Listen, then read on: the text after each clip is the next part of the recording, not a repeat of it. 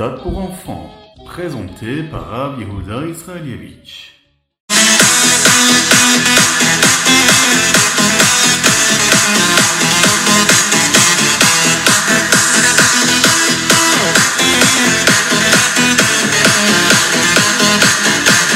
Bonjour à tous, infiniment heureux de vous retrouver pour partager avec vous le Ritatu du jour. Aujourd'hui, nous sommes le Yom Revi, le quatrième jour de la semaine, de la parachat Ki Tissa.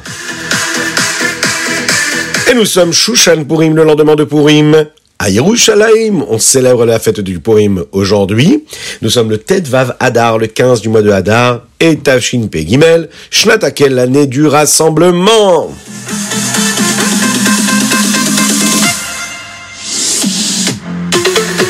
Et nous passons tout de suite au Chumash du jour, Yom Revi.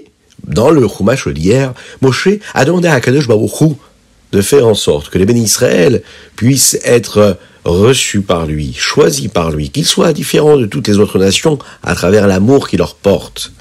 Et de cette façon-là, Akadosh Baruch Hu se dévoilera à eux de cette façon. Moshe voit que Akadosh Baruch Hu accepte cela. Alors il profite de la situation et va lui demander encore quelque chose. Et il demande... Est-ce que moi, j'ai la possibilité de te voir, toi, Dieu? Est-ce que je peux te voir? Akadosh Baruch Hu va lui dire d'accord.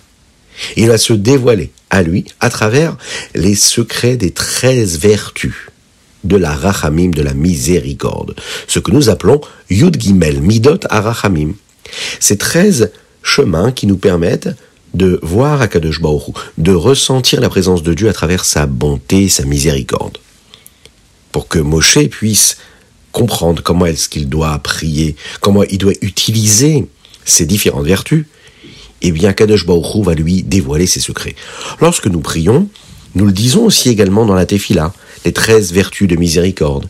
Akadosh Baruch Hu nous donne tous nos besoins, même si nous ne sommes pas en mesure de les recevoir.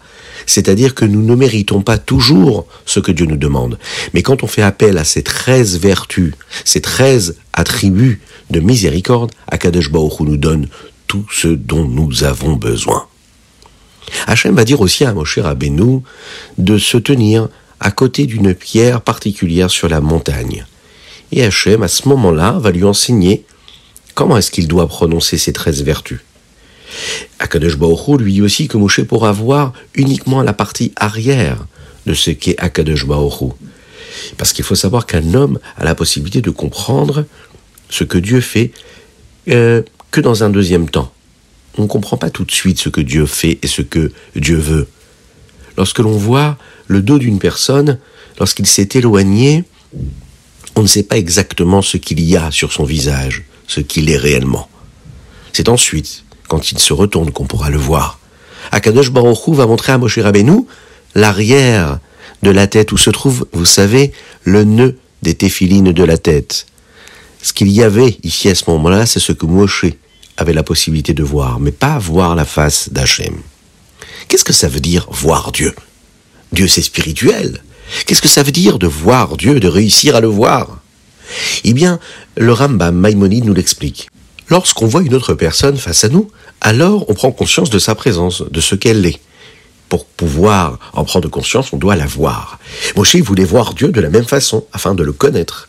Mais Akadosh Baruch Hu va dire à Moshe, il lui dit « C'est pas pareil que pour les hommes. Tu ne pourras pas voir Dieu pour le saisir et le comprendre. Tu vas saisir et comprendre Dieu et t'attacher à lui d'une manière différente. » Oui, à travers la Torah, à travers les mitzvot.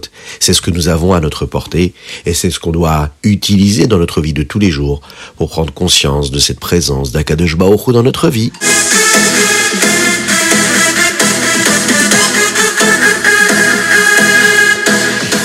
Et nous passons tout de suite au Teïlim du jour. Aujourd'hui, nous sommes le 15 du mois de Hadar et nous lisons les chapitres Ein Zain et Ein Chet, 77 et 78. Dans le chapitre Ein Chet, il y a un verset qui dit comme ça: Vayakem edut be Yaakov veTorah sam be Israël. Akadosh Baruch Hu a préparé la Torah et les mitzvot pour Yaakov et Israël. Dans ce chapitre, on nous raconte que c'est l'objectif réel de la Torah. Que la Torah soit transmise de génération en génération, en permanence. La Chassidoute nous explique et nous enseigne que chacun des patriarches, Abraham, Yitzhak et Yaakov, avait une qualité. un trait de caractère particulier qui était différent l'un de l'autre et qu'il a transmis au peuple juif. La force de Yaakov, c'est la Torah. Akadosh Baruch Hu a donné à Yaakov la possibilité de sanctifier toute son existence à travers l'étude de la Torah. Il est dit « Yaakov ishtam yoshev ohalim » Akadosh Baruch Hu donne cette vertu à Yaakov qui était un homme intègre, qui était assis, étudier la Torah dans ses tentes. C'est la symbolique ici de l'étude de la Torah. De Yaakov, nous avons nous, chacune et chacun d'entre nous, la force donc, parce qu'on est ses enfants à Yaakov Avinu, de pouvoir étudier la Torah et de nous attacher à Dieu par cela. C'est ce qui nous amène à comprendre comment étudier la Torah, ça n'est pas juste connaître, avoir une connaissance, mais à travers Yaakov Avinu, à travers l'étude de la Torah, eh bien on permet au peuple juif de continuer d'exister et de transmettre à nos enfants et nos petits-enfants toujours ces mêmes valeurs, Baruch Hashem.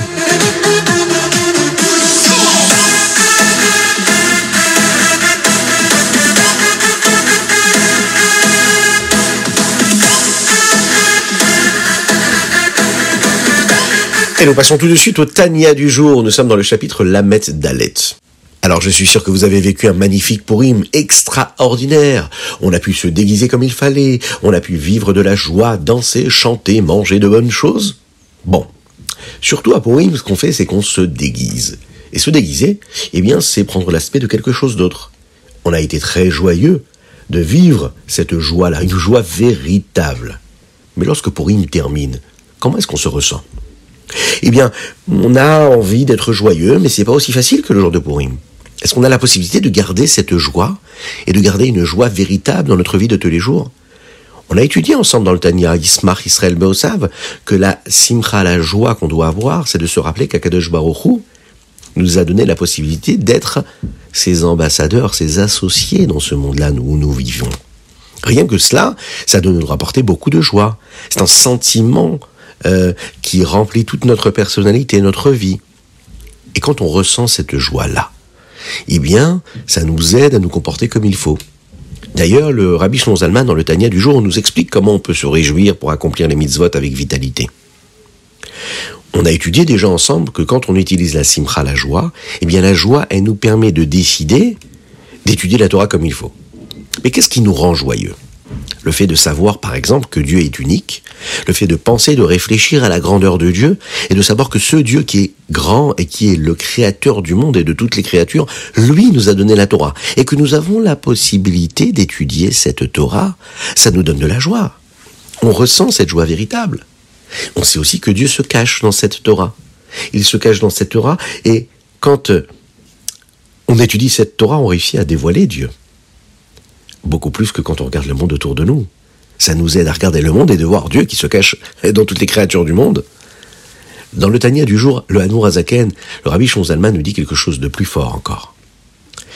Grâce à toute la simcha, grâce à toute la joie que nous éprouvons, eh bien, on peut prendre la décision d'étudier la Torah, par exemple, tous les jours de manière fixe.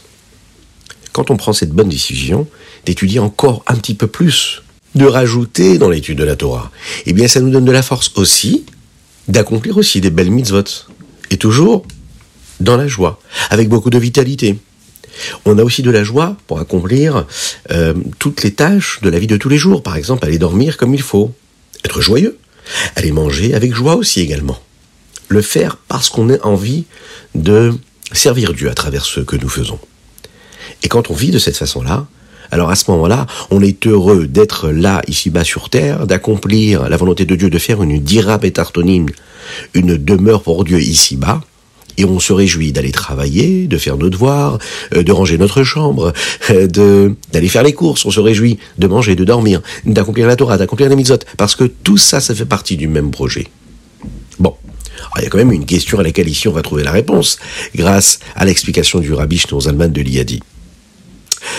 Maintenant, si tout n'est pas parfait, si on ne réussit pas à faire tout ce qu'il faut comme il faut, si on ne fait pas vraiment les mitzvot comme il faut, si on ne réussit pas vraiment à faire tout ce que Dieu attend de nous, alors comment est-ce qu'on va pouvoir être joyeux et de Bessimra si on sait qu'on n'apporte pas de satisfaction à Akadosh Baruch Hu ?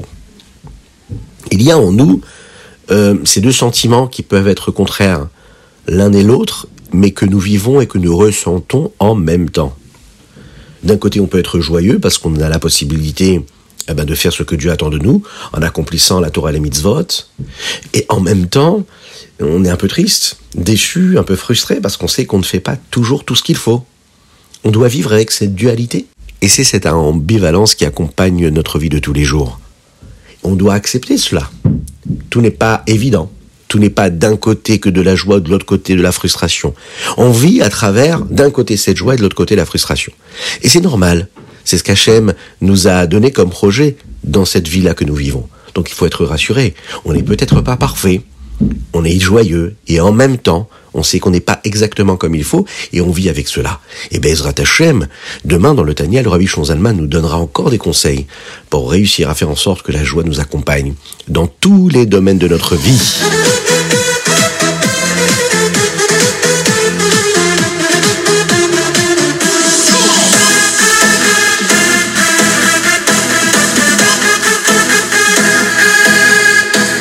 Et nous passons tout de suite au Hayom Yom du jour Ted Vavadar. Le premier, Hadar Aleph, il dit comme ça. On ne doit pas dire Tachanun même lorsqu'il y a Shushan Purim Katan. L'habitude du Minak Chabad, c'est qu'avant de dire le mot tsi, eh bien on prend le couteau et on fait un petit signe sur la Chala.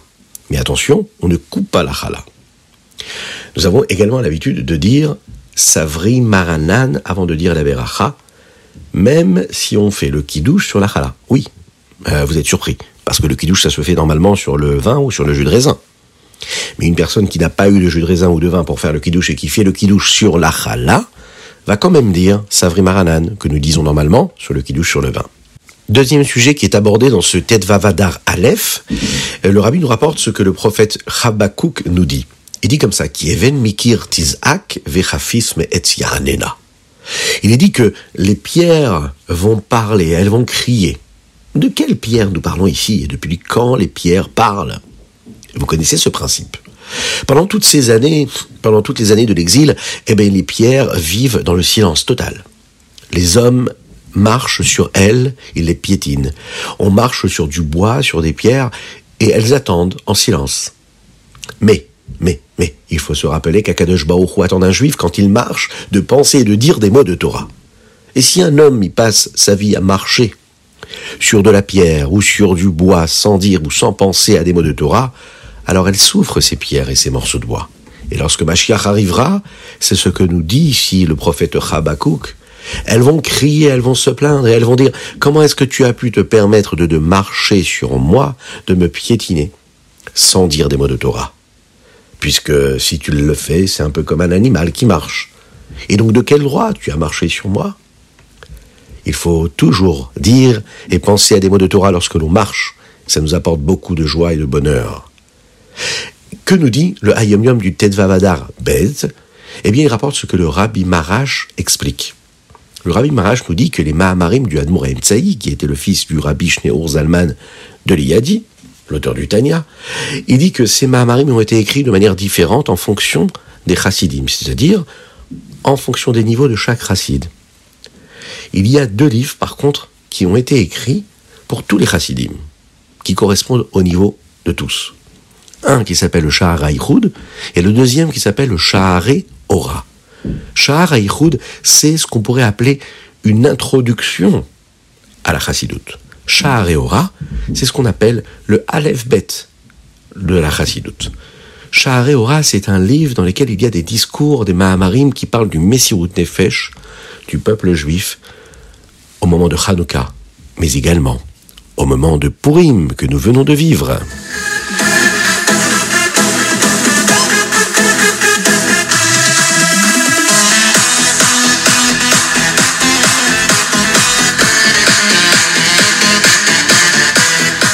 Et voilà, c'était le Chitat du jour, mais vous savez qu'aujourd'hui, c'est Shushan Purim. Et pourquoi nous appelons ça Shushan Purim? Parce qu'à Shushan, à Yerushalayim, là-bas, on est en train de fêter la fête de Purim. Le Rabbi nous enseigne que même si on vit dans la diaspora, et qu'on ne vit pas à Yerushalayim, mais notre cœur est à Yerushalayim, on ne pense qu'à Yerushalayim. Peu importe là où on se trouve, on doit se réjouir aujourd'hui, faire encore de la simcha, vivre avec nos frères qui sont à Yerushalayim en Eretz Israël, et qui eux célèbrent Purim. Pourquoi ? Parce qu'on a tous dans notre cœur un lien direct avec Yerushalayim. On prie pour avoir la reconstruction du temple, du troisième temple, du Beit Hamikdash Hashelishi. Le Rabbi nous rajoute ici quelque chose en plus et il nous dit qu'il faut étudier la Torah. Encore plus aujourd'hui. Parce que quand on étudie la Torah, eh bien on se réjouit. Vous l'avez vu, on en a parlé dans le Tania du jour. Étudier la Torah, ça nous apporte de la joie, et cette joie-là, elle influence tous les domaines de notre existence. Et surtout, si ici on est joyeux, en Chutz Laaretz, en dehors de la terre d'Israël, eh bien on peut s'attacher à nos frères juifs qui sont en Eretz Israël, et qui eux se réjouissent par cette fête de Purim.